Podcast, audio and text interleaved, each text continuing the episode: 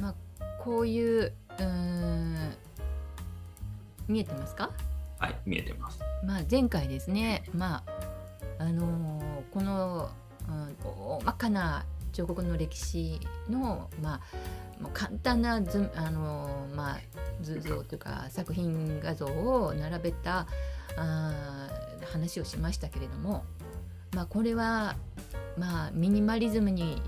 いった流れの一端をお見せしたっていうことで、実はこの奥にですね、ものすごいいろんなさまざまな作品があるわけですよ。これは氷山の一角なわけですよ。そしてここにモジリアーニはフランスにいたイタリア人で、えー、ここにいるのは マ, マリノ・マリーニっていうイタリアで活躍したあの彫刻家ですけれども、このふたりの間にも、あるいはこのふたりの後にも、イタリア人は、まあ、どんどんこのマリノ・マリーニやモジリアーニをあのなんていうのかな、一つのバネにして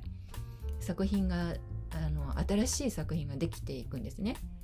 でそれはあのギリシャ彫刻とかローマ彫、ローマ彫刻なんかの、あの伝統的な技術を元にしながらも、うん、自分なりの世界を作っていった人や、あるいは新しい表現に挑戦していった人がこれから出てきます。で一つの流れとして、やはり一つそのまあこのイタリアの彫刻の最初の方に、うーん、まあ、せんきゅうひゃくねんだいに大きな影響を与えているのはやっぱりロダンなんですよね。これどうしてかというと、まあ、ロダンはフランス人なんだけれども、フランス人でありながらこの作品が非常に有名なんですよ。うん、これはあの国立西洋美術館の、あの日本の上野にある、そこで持っている、まあこれね、この作品をもその庭中にこう持ってるっていうのはものすごい大変な、あのこれは遺産、まあ、文化遺産なんだけれども、この地獄の門というのはそもそもが、まあ、これは地獄の門を表現している作品なんですけれども、これでもうロダンはこれが一つのもう代表作なんですよね。でこれはあのそもそもがあのダンテの神曲っていう文学から取りこうテーマを取ってきてるわけで、ダンテ自体がイタリア人なんですよ。うん、そして、まあ、トスカーナ人なんですね。うん、じゅうさん世紀、じゅうさん世紀こうはんからじゅうよん世紀に活躍した人で、それはねイタリア人にとっては屈辱なわけだよね。うん、まあ、日本のさ富士山を中国人が描いてるみたいなもんなのよ。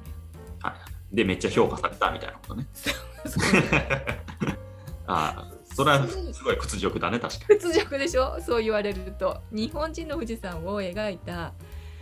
中国人の絵画がオークションでさにひゃくおくえんとかだったらものすごい嫌な感じがすると思うんだけど、みんな悔しがると思うよそれは。悔しがるよまあそのぐらいのこのあのもうなんていうのかな、もう衝撃なんですよねこの作品って。なるほど、うん、なぜ私たちの力でこれができてな作れてなかったのか、うん、うん、作るべきだったんじゃないかっていう、まあ、反省というか。そこでですね、まあ、バチカンも黙ってはいなくて、なんとかイタリア人に、まあ、同じような、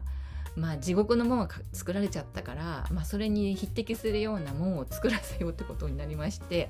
おおそしてねできたのがこの、あのサンピエトロ大聖堂っていうねバチカンにある、うん、この扉に、まあ、現代作家のの扉を、まあ、こう作らせようということになったわけですよ。うん、でこれを作ったのがジャコモ・マンズという、これが、まあ、マリノ・マリーニよりちょっと、まあ、じゅっさい近くこう下なんですけれども、うん、まあ、あのマリノ・マリーニに次ぐ、まあ、天才として、まあ、巨匠としてこの彫刻家が現れまして、でその人にあのこの死者の扉っていうね地獄の門じゃなくてこの死者の扉というものを作らせたわけですよ。まあ、それが、まあ、完成したのがせんきゅうひゃくろくじゅういちねんで、この地獄の門はもうね、えー、せんきゅうひゃくじゅうななねんに原型ができてますからね。まあ、鋳造したのはせんきゅうひゃくさんじゅうねん、まあ、随分遅れたんだけれども、まあ、なんとかあそれに近いものが作られたと。でこの時に何かやっぱり彫刻に対する考え方が変わってきてるわけですよ。何か変わってると思いますか？何、装飾になったってこと？うーん、装飾的、これ、まあ、こかなりこれはボリュームがあって、あ一つのものじゃなくて、うん、なんかその、そのせ世界を表現してるみたいなこと、まあ、世界的に、世界というよりかはこの表現に、ね、大きな違いがある。うん、うん、これはねたくさん彫刻を見てると分かると思うんだけども、非常にフラットになったわけですよこれ。あ、形としてってこと？形として。あかあ、なるほどね。平面になんか彫っていくみたいな感じになってるってことね。うん。なんかすっきりしちゃったわけですよ。ああ。こここれとその、まあ、こ, こう見るとね、なんかそんなにこうドーンとしてないっていうか。そうそうだね。そうだね。控えめで。うんうん。うん、それで。まあこれすごいドロドロしたなんかさ、まあ地獄だからさ、あのもうドロドロしい世界が繰り広がれて、まあものすごいインパクトがあるというか飛び出てくるものがあるんですが、しかしねこれねやはりね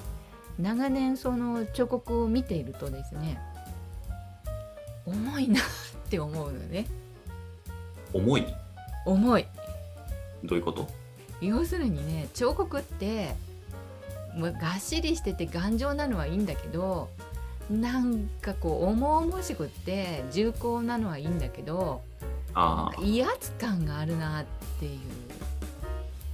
まあそうだね。うん、うん、もうなんか存在感がすごいよね。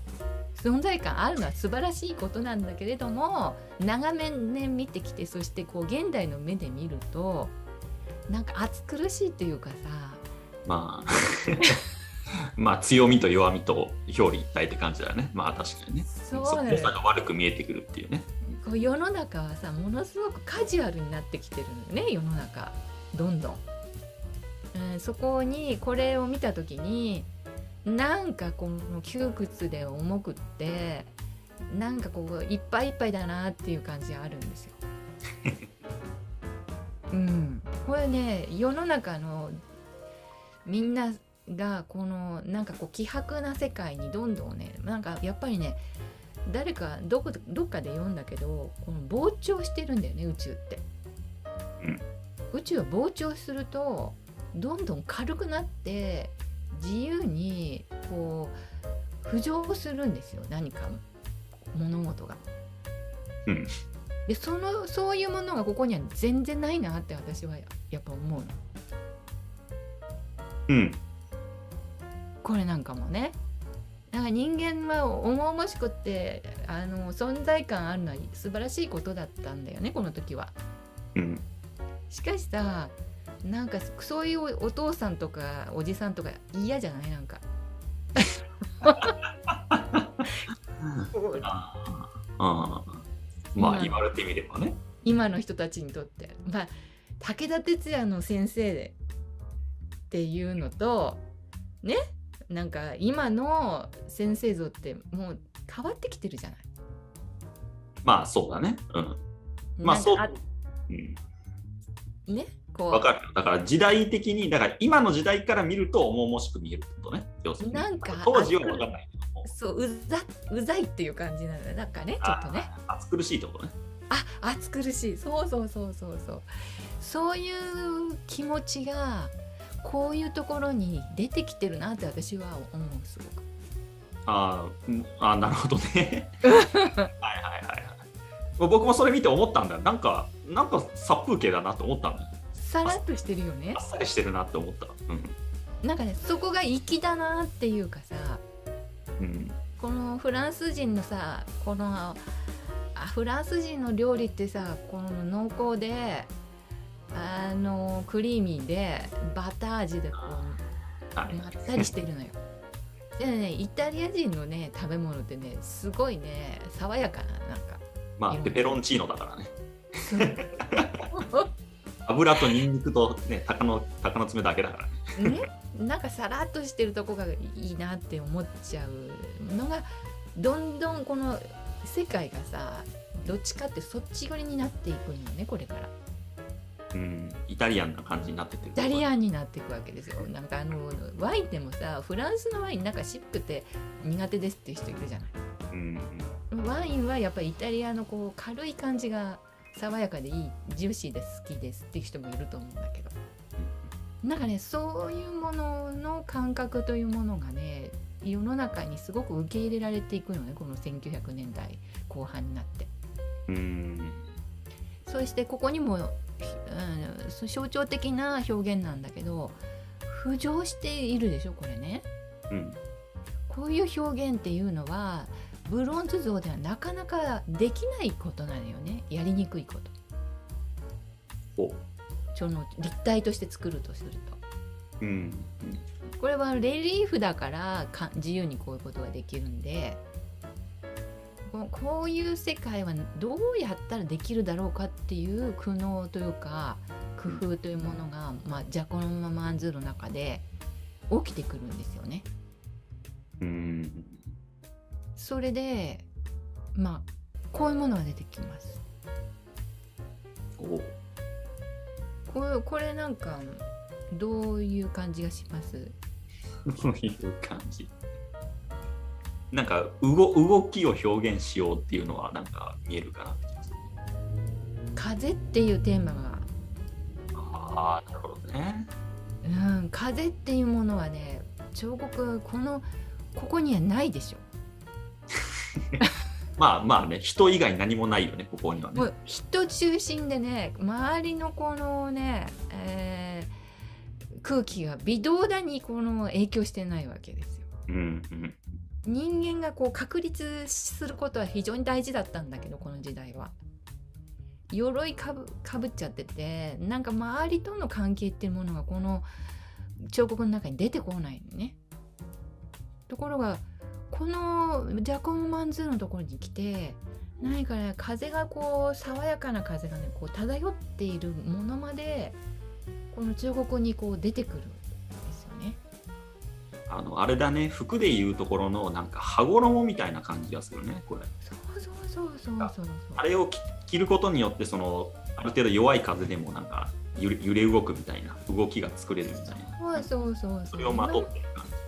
じ。今までのこのガンを重いんでしょなんか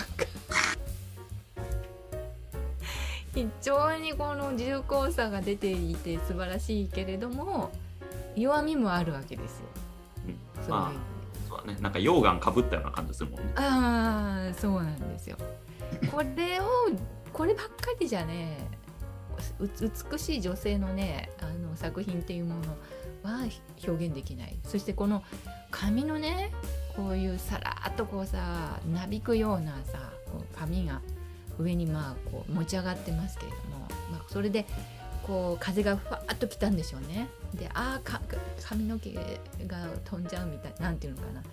乱れちゃうみたいな感じでこう持ってる瞬間っていうか、その瞬間みたいなものが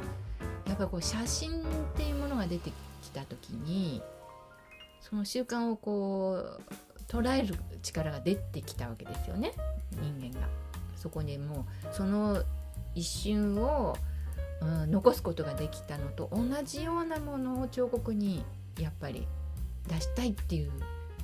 この要求が出てくるんだよね、うん、なるほど。そしてこんなのも出てきる。ああジャコン・マンズ。ああせんきゅうひゃくはちじゅうごねん、ああはちじゅうごねんか、なんかまあそんな感じするな、なんかうん、まあ、やっぱりね苦労してますよ。あのなかなかそのまだせんきゅうひゃくはちじゅうごねんもうデュシャンとかいろんな人たちが、まあ、ジャコンあのジャコメッティとかブランクーシーとかがこうミニマルな世界やってても、しかしマンズーはマンズーの作品でなんとかこの世界の自分なりの表現っていうものを模索しているわけなんだけれども、まあ、これも一瞬のこの危ういこの場面をピタッとこう捉えるっていう作品なわけ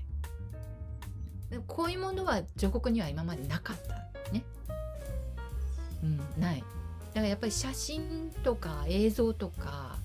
なんかやっぱりそういうものが出てきてる中で、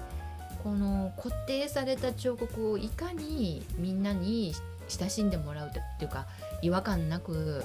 そのあ彫刻は彫刻だからねじゃなくて、時代その時代を吸収したものにできるかっていうことをやっぱりこう研究してるわけなんですよね。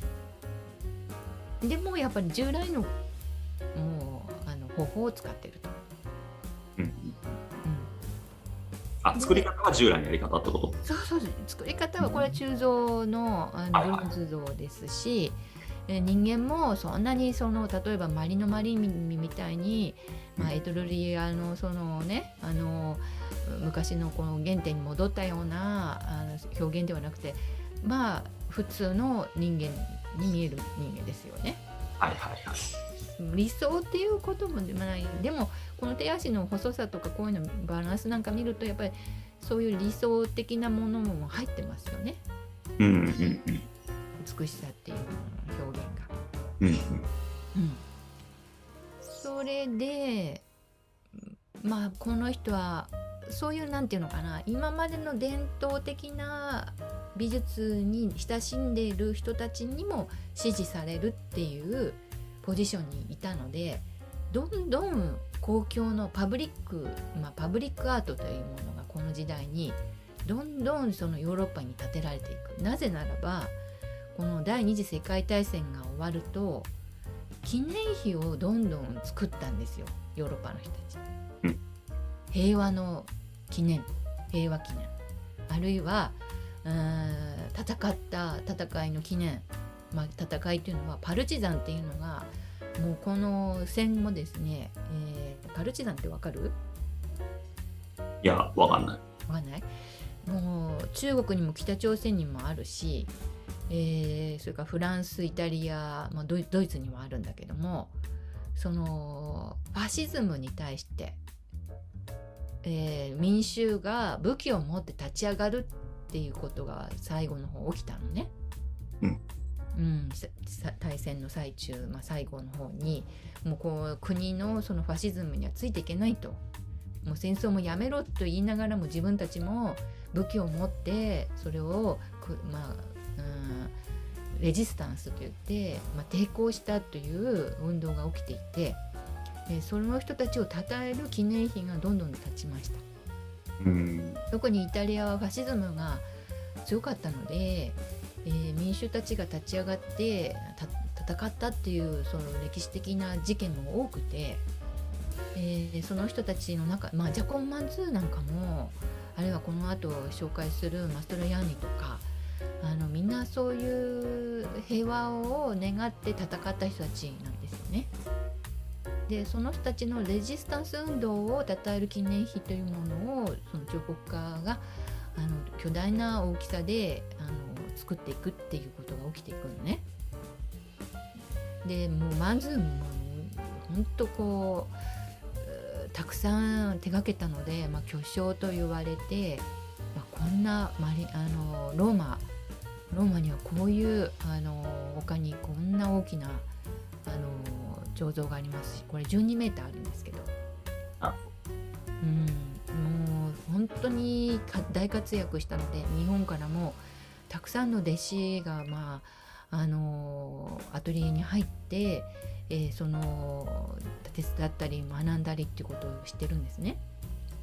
でこれもパルチザンの記念碑っていう、えー、とせんきゅうひゃくななじゅうななねんに建ったもので、まあ、ベルガモっていう、これはねジャコン・マンズーはもともとベルガモの靴職人、お父さんが靴職人で、それでまあ独学でこう彫刻をあの自分の力でこう作っていった人なのね。でベルガモってベルガモっていうかあのブランドあるでしょ。ベルガモ、そうなの、いやない。ペラガモは知ってるけど、ベルガモ、ペラガモ、ペラガモなんかもなんか関係あると思うよ、あの靴のこの街なのよベルガモって。うん、で、あのー、そういう意味でこの土地に、まあ、ジャコモ・マンズー先生に記念碑建ててもらおうっていう感じでこんな大きなものが建ちましたし、まあ、これなんかもちょっと今までにはありえないようなこんなこの人間が吊り、吊り下げられて、まあ、浮上してるわけですよ。まあ、今までは地面に足をつけているのが彫刻の、あのあり方だったのが、これがこういうあの壁を作ってそこにこう吊るすなんていうことを考えたのは、まあ、マンズーが初めてなんですよね。うんまあ、こういうあのなんて虐待されたりなんかしたそういうものをそのままあの作品にして残しされていて、まあ、しかしですね、うん、じゃあマンズーの中には、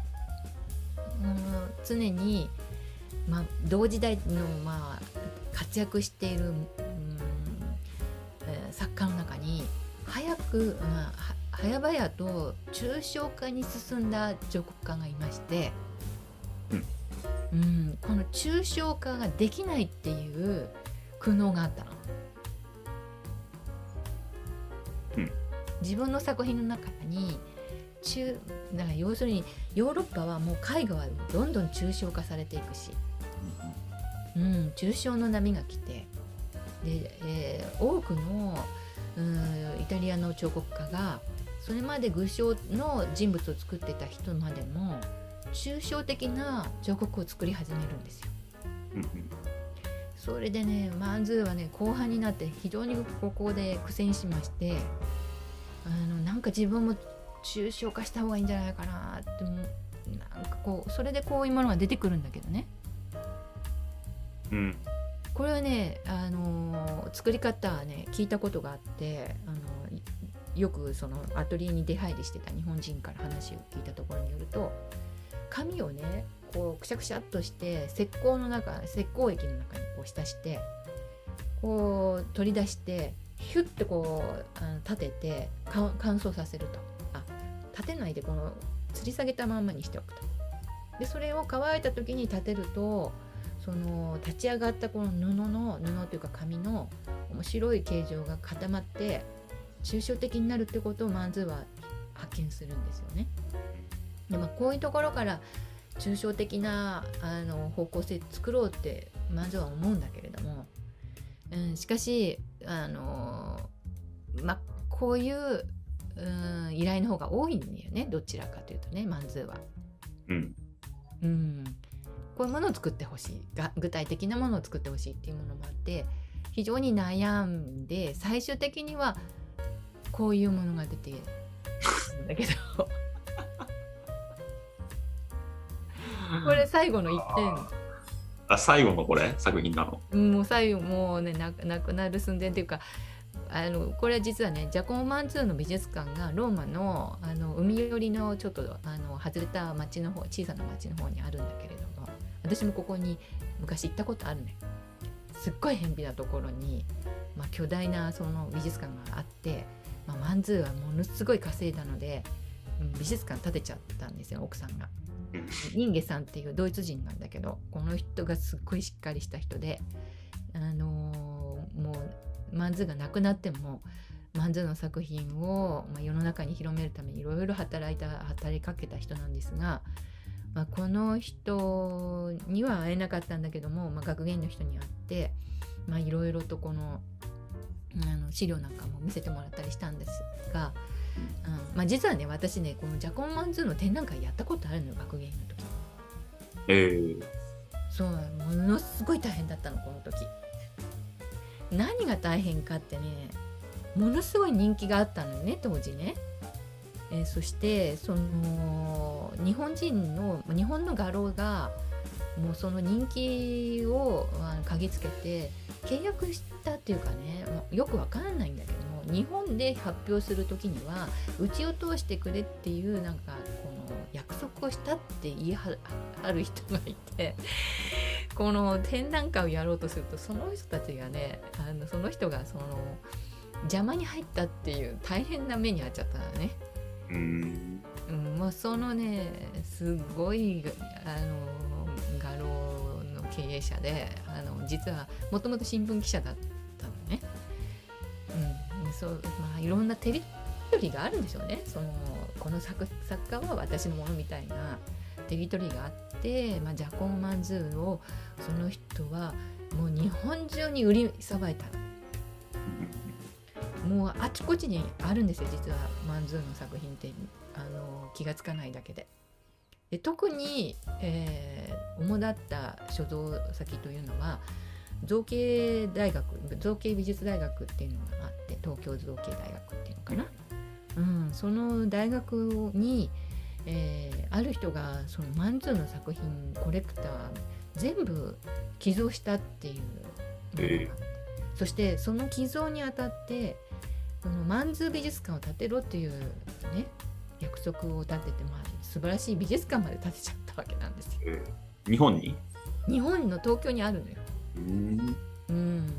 八王子の方なんですが、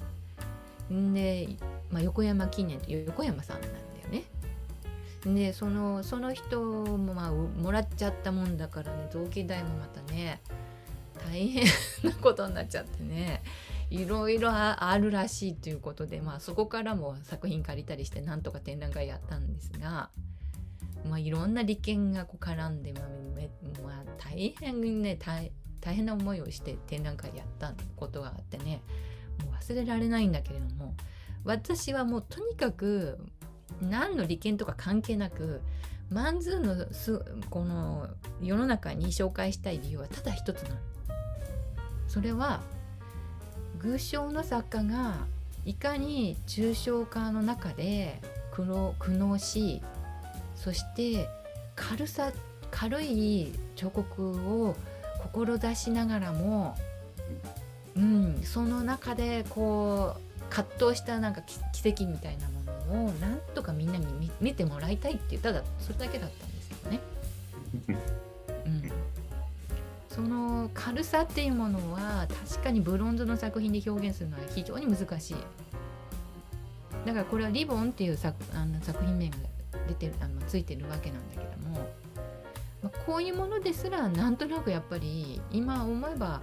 重いものに見えてしまう、うんうん、でそれは別の作家が非常に軽いものを作ってるっていうこともあるのよね。あ、なるほど。うん、だからそれを最後にこう紹介していくその前段階なんだけど、これはでその軽さ浮上というか、この物事があといかに重いものが軽い方向にこう動いていくかっていうね、そこっていうのはこれからも今もおそらくいろんなシーンで重要なその、うん、なんていうのかな、重要な概念なんだよ、うん、そこ、そこをいかに頭の中で切り替えられるか。例えば、まあ、工業製品商品で言えばあんなに立派なそのステレオが豪華なオーディオセットが、うん、ポケットの中に入るウォークマンを作ったっていうね、うん、でこのウォークマンをもうに嫉妬してジョブズがまあ、ああいう、うん、ポッドキャストみたいな、あ ポ, ポッドみたいな アイ, アイポッドなんていうんだっけ、あれは最初はなんとかポッドってだったよね。アイ、アイ、アイポッドでしょ。あ、アイポッドね。アイポッドを作り、そしてそれがやがてスマホになっていくっていうね。それってもうまさしく彫刻の中に起きてることとのなんていうのかな、ひな形なんだね。ひな形なの彫刻は。そこを見れば。いろいろなものがそこをベースに切り替わるのよ、なんか、うん、そういうことでね、彫刻を皆さんに紹介するっていう重要さってそこにあるの、私にとって、うんまあ、彫刻を見てその世の中を見るとその時代の流れが見やすいってことだな、色がね。そうそうそうそうそうそう、いち早くそういうことを苦労して作ってる人がいるので、その人たちのも、うんこの現状をよく観察していくと、私たちが世の中、まあ、社会生活の中で使っているさまざまなものがそれに付随して同じように同調して変化していくっていうね、そういうものが見られる、でこのまあここで、まあ、それはマンツーだけの悩みではない。同時代にこのマストロヤンニっていう人がいるのね。ウンベルト・マストロヤンニ。うーん、この人はやっぱり同じレジスタンス運動をして、えー、作家にが彫刻家に転身した人ですが、まあ最初はこういうふうにもう本当に具象的な、これテラコッタっていう、うんとこれはね彫刻でもまたもう一つあの昔から作られてる方法で焼き物なんですよね。うん、あの土で作ったものを粘土のままではなくて、えー、とそれを焼くの、焼いて残すっていう方法もイタリア、まあ、ローマ時代からあるのね。うん、でそれでまたそれを復活したっていうことでこの人はまた一躍こう注目されるんですが、この人が急激に抽象的な作品を作り出す、うん、こういう作品が出てる、うん、これはねやっぱりね漫才にとっては非常に衝撃だったんだよね、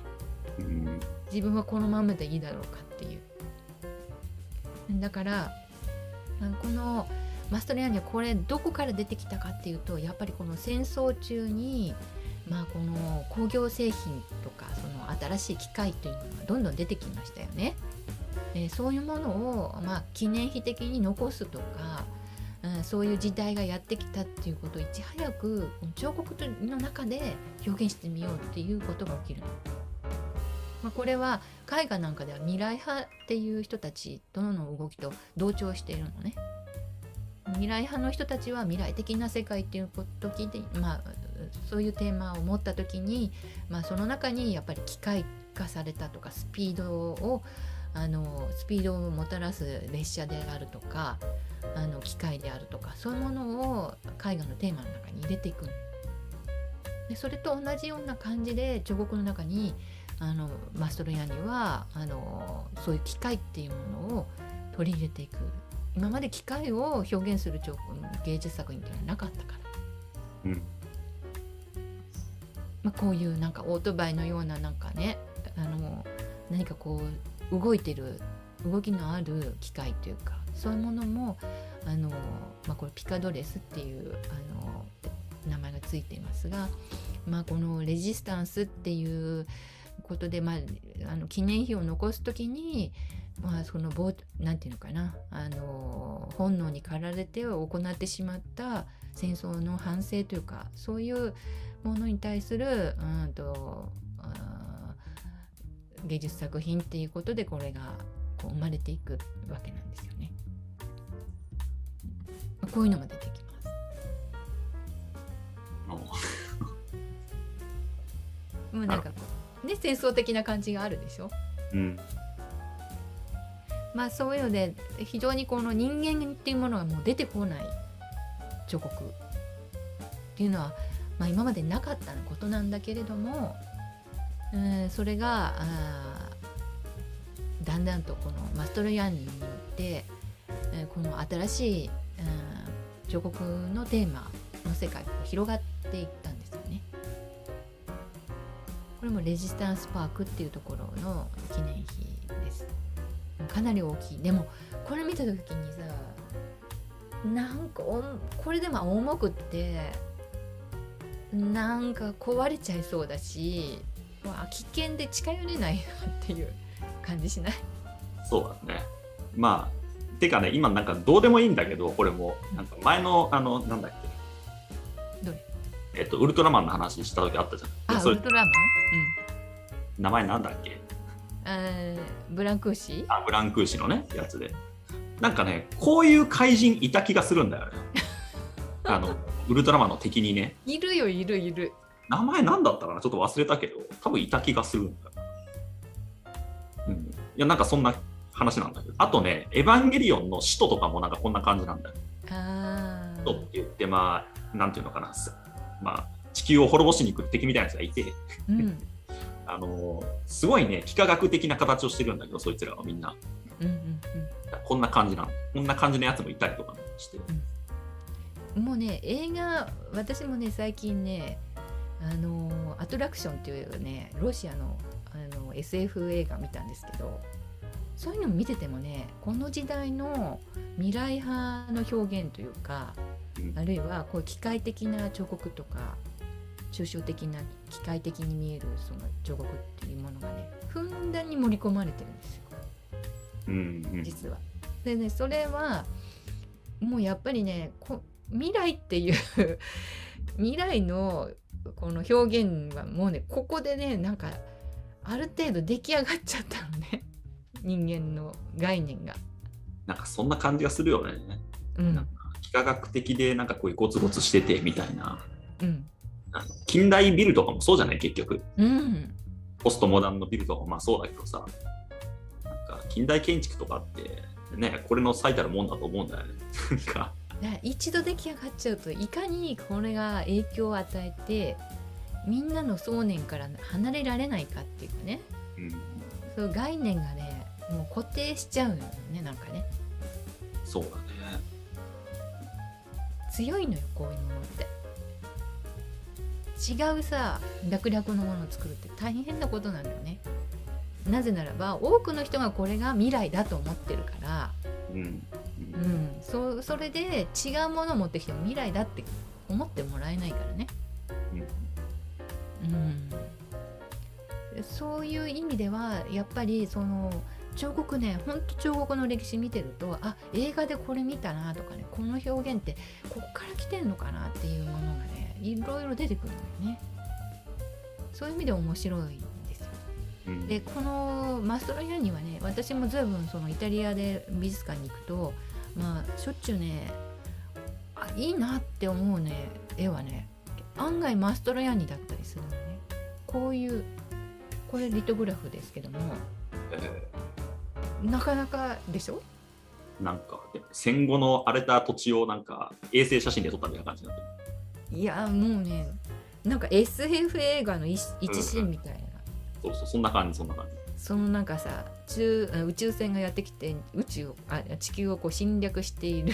途中でなんかこの光線銃かなんかでね破壊されているものみたいななんかねそんな感じがあったりして、なんかこの非常にねえっと今の人たちが見てもそんなに古く感じないというか、やっぱりこのかこういうそのイメージというものはずっとこの続いてるんですよね人々のこの意識の中に。でこんなのもあるんですよね。これなんかもね本当あの最近見たアトラクションという映画に出てくるシーンなんですよこういうのこういうね場面が出てこういうねあの目の形をした宇宙船が出てくるんだけどアトラクションにはなんかねこっから来てるのかなと、なんかこの都会のと浮いてる都市のようにも見えたりね、こういうものがねあのー、もうなんていうかあの重力を感じない世界、こんなものが作りたかった、まあ、彫刻で作りたかったんだろうなっていうことがこう、まあ、エッチングですけれども、まあ、一つのこのマストロイアーニがこんな彫刻作りたいっていうこのいろんなデッサンをこ う, うんとこういうエッチングなどにして作品残してるわけなんだけれども、まあ、こういう絵画も残っていまして、まあ、とにかく絵も版画も彫刻も手掛けてものすごく大活躍してるんですよね。でこれなんか昔の森って書いてるのありますけども、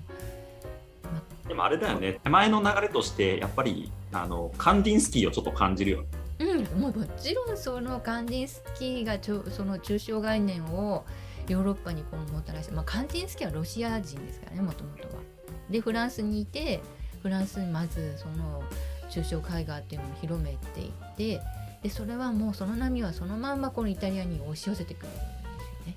うん、だからどっかそのカンディンスキーの力なんていうのかなそういう影響っていうものが必ずどっかにありますよねこれの作品の中に。だからねゼロから自分一人の力で自分だけのものをどうやったらできるかなんていうことを考えたことあるけれど、あ, ありえないんだってそれは、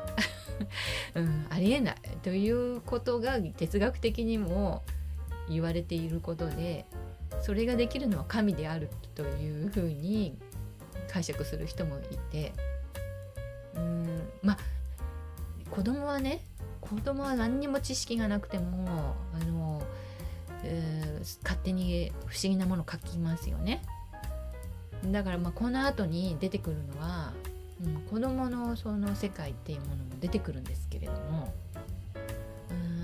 ん大人がね作るというのも大変なそういうものを概念を全部取り払って無の状態で作るというのっていかに大変なことか、まあ、こういうものもあります。これはマストロヤーニのシルクスクリーンで、まあ、シルクスクリーンはあのプリントごっこっていうものを考えてもらえばどういうものか だ, だいたい見当がつくと思うんですが、あのシルクのスクリーンを貼ったあのなんていうのかな板に、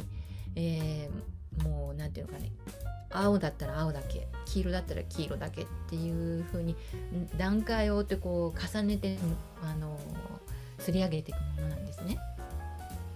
うん、でこれは後半です。穴が要するにシルクの布の布目の隙間にこう、えー、穴が開いてるわけなんだけれども、あのもともとは布目にが穴になるからそこを通して絵の具が、まあ、インクがこうと出ていく、うん、その出ていったで出ていき方をその調節しながらかあの画像を作っていくっていうもので、まあ今はほとんどこれは写真製版をしています。だからこれもおそらく元の原画があって写真を撮って、でその写真を黒と黄色と赤と緑と青の ご, ご色に分解して、分解するのはもうコンピューターで今はあのフォトショップ使えば分解できるので、うん、だから、えーと、それでこう一色一色版を作ってすり上げてるものなんですよね。ですから、まあ、こういうものもだからマストロヤーニは活躍長いのでせんきゅうひゃくきゅうじゅうはちねんまでなので、まあ、後半はこういうシルクスクリーンなどの作品も残っています。まあシルクスクリーンの作り、作り方ここで紹介しますかどうしますか？ん？シルクスクリーン紹介しといたら。うん、紹介なんかわからないっていう人の、まあ、あのなんかコメントがあったみたいだったので、えー、とこういうアトリエなんかで作ってるあの工房で作られてるものなんですよね。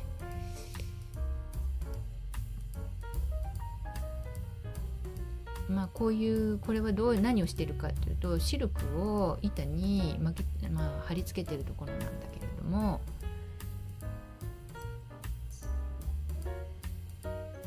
機械でこんな風にねシルクを真空でここ貼り付けることができるね。で、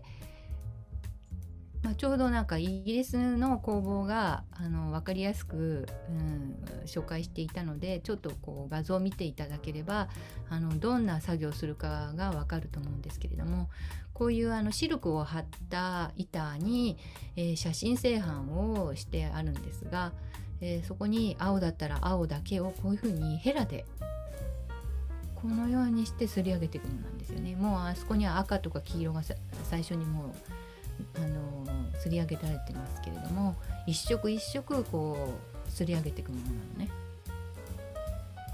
で乾かしてはまた、あのー、する重ねてすっていくっていうのを何度も何度もこうすり上げていくので、このシルクのシルクスクリーンの作品を見るとこの網目の点々が見えるものなので、あこれはリトじゃなくてシルクスクリーンなんだなっていうのが分かると思うんですが、まああのー、これはすごく大きさなんかもものすごく巨大なものも作ってる人がいるし、うんでえー、日本ではコンパクトなあのもうプリントごっこっていうものがあの工業製品で作られていてみんながに普及されていますから、あのまああのどんなものか大体これ見ればああこういうもんだよねっていうのは分かると思うんですけどね。でね T シャツなんかも今はあのシルクスクリーンで作るのはなんてハンドメイドで作ってる人なんかもいるんですよね。なので、えー、と意外にこれあの画材屋さんでシルクスクリーンのセット買って作ってみると、あのー、自分でも楽しめるというか簡単にできるものなので、もし興味のある人はやってみるといいと思います。まあ、このようにしてできるものだから、なんか彫ったり描いたりっていうことをするわけじゃないのよシルクスクリーンって。でも版画としてあの認識されている技法です。えー、さて、えー、このマストロヤンニのこの世界とよりまたさらに進むとですね、イタリア人の中でも、まあ、この最先端を言っているアメリカに留学して新しい作品を彫刻で作ってみようっていう人が出てくるんだね。でこの人がまたイタリアに戻ってきて、えー、大活躍するんですが、その一人がアルナルド・ポモドーロっていう人です。これはねもうねどこにでも大きい巨大の玉があったら、あポモドーロの玉だって言ってね、もう本当にこのイタリア中はあちこちありますし、もう一世風靡したやっぱり作家です。これもバチカンの美術館 の, あの広場にこのポモドーロのこの球体を持った球体っていう球体の中にこの球体があるっていう、これもねアトラクションっていう映画をみんな見てもらえばすぐわかると思うんですが、 こ, これをもとにあの宇宙船ができてるっていうのもね、あのみんな見る人が見ればわかるという世界なんですけれども、まあ、このこの人はミラノの人で、まあ、あとにかくうーんミラノでそのピカソの展覧会があった時に、まあ、衝撃を受けてそこから芸術家になろうって思った人なんですよね。まあ、そういう時代の人です。だから、まあ、せんきゅうひゃくにじゅうろくねん生まれですけれども、あのまあいち早くうんアメリカに行って、アメリカでいろんな作品、特にブランクーシの彫刻なんかにもあのインスピレーションを受けたし、アンディ・ウォーホールとかジャスパー・ジョーンズとか、まあ、いろんな人に紹、まあ、紹介人に紹介されて、まあ、あったりして、なんとかイタリアのこの古い彫刻の歴史をやめて新しい彫刻の歴史を始めたいっていうふうに考えるんですよね。でこの人のこれもやっぱり重いんですが、確かに重い。しかし一つすごい発見があったわけ。これ何だと思う？ちょ、もう抽象的なものではなくて、今までにない今まで紹介したものにはない一つ要素、すごい発見があるの。この彫刻の中に、うん、よく観察すると分かるのよ。それがこのが画像からも分かると思う。えー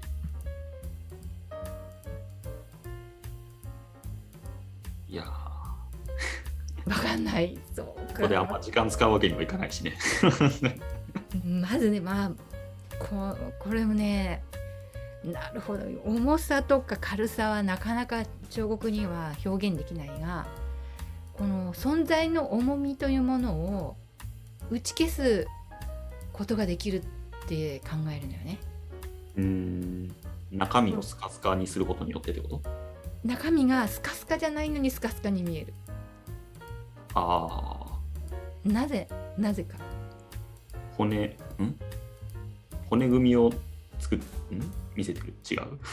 わかんないなここにここにヒントがあるの。この辺にほんここに映り込みがあるでしょ。うん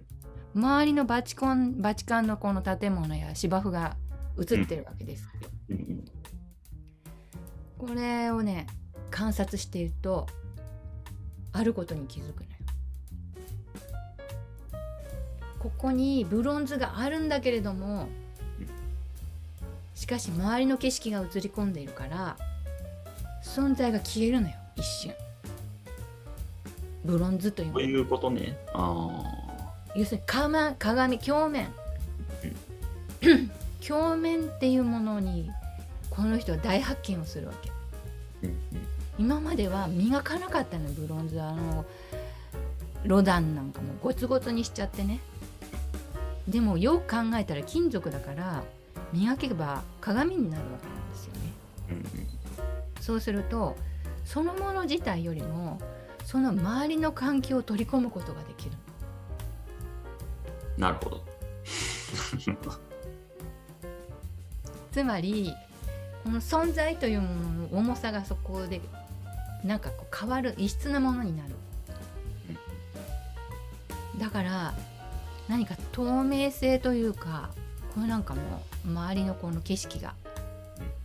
これ箱根の彫刻の森美術館にある、まあ、つまり溶け、溶け込むってことだよね。溶け込む、存在がこう消えるというか、うんまあ、溶け込むわけですよ、うんうん、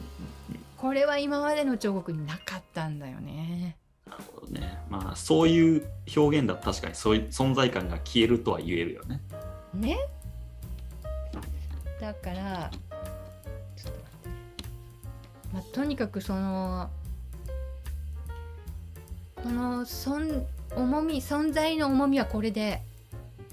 このもう重力が、まあ、重量ものすごいと思うんだけど、これね大変な思いして運ぶんでしょうが、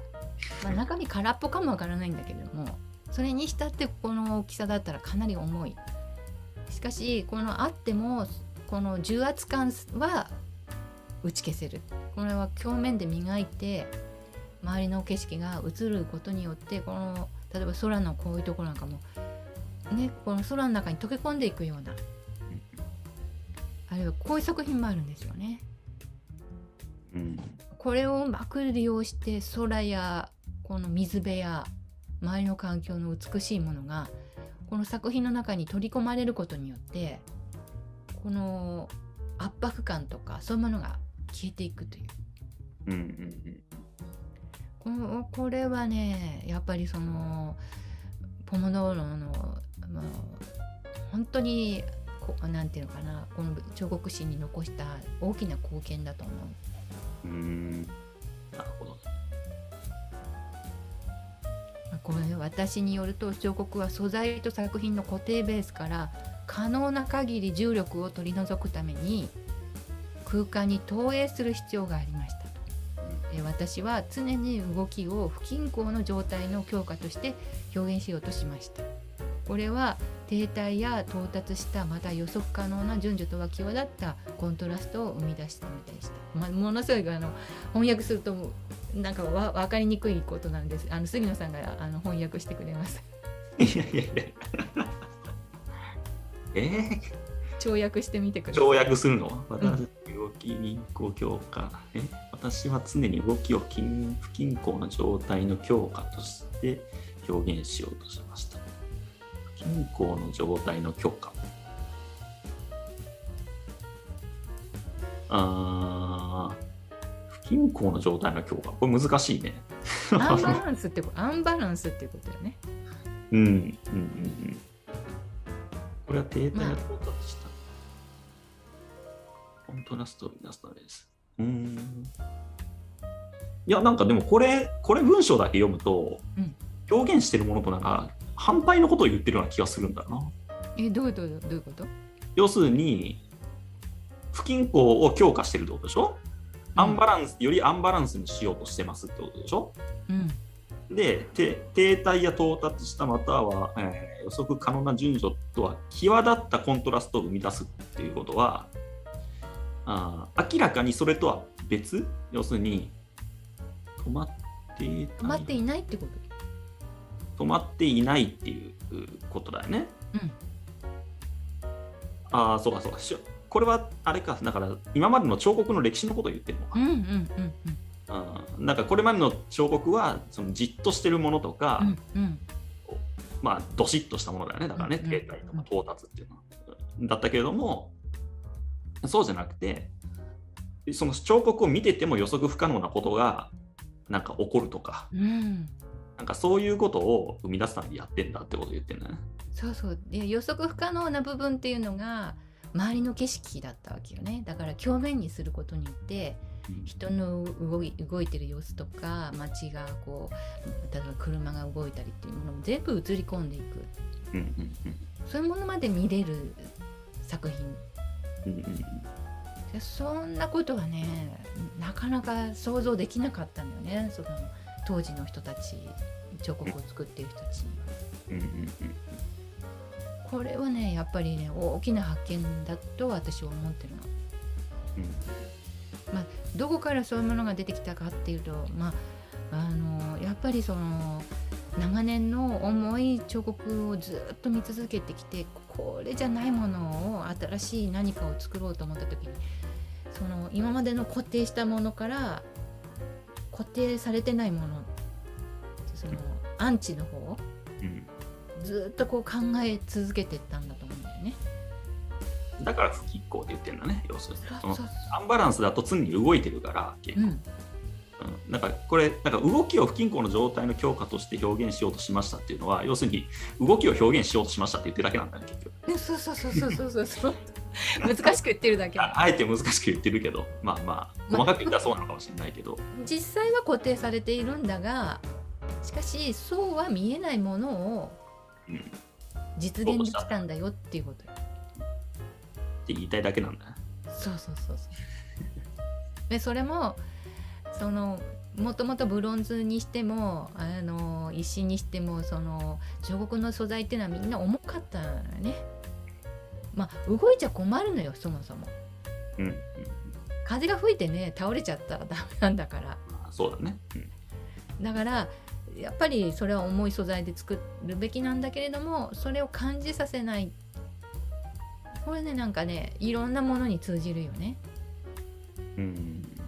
あの重く見せなきゃいけないものってあるのよ、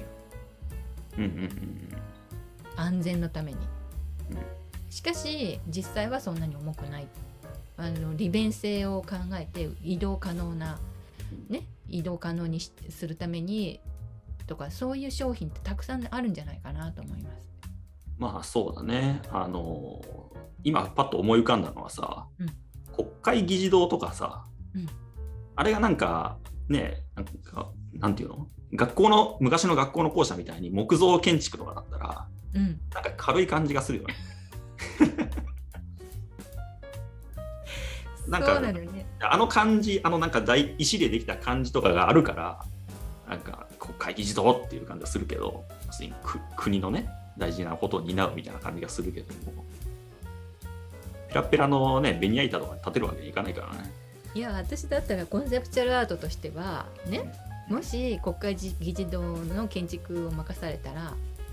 全部ガラス張りにするね。ああなるほどね、うん、ある意味ある意味透明性というものを透明性というものね反映しろって、こうそういう表現を実現するかな。あるいはもっと言ったら全部鏡面にするね。あなたたちが見ている国会議事堂とはあなたなんですっていうさ、そういう表現鏡の使い勝手悪いな全部鏡ってあなたが文句言ってる国会議事堂ってはあなたの、うんが表もうそのまま映し出されてるのはあなたの存在がそうさせているっていうさ、そうしたらいいと思うのね。まあね、表現としてはね、それが正しい、ね、正しいというか、まあ、まあそう一つの表現だと思う。未来の国会議事堂はそういう建物にしてもらいたいなと思いますがまあこういうのでね、つまりこの彫刻家の作品とかその考えたことをこのよくあの追求していくと、自分自身の表現とか新しい表現とは何どうあるべきかっていうことを、ね、考えさせられるのね。商品もそうですよね、うん、もし自分が建築を建てるとしたらこれをベースに考えたらこういうものができるんじゃないかとか。だからこれねすごくこのやっぱり彫刻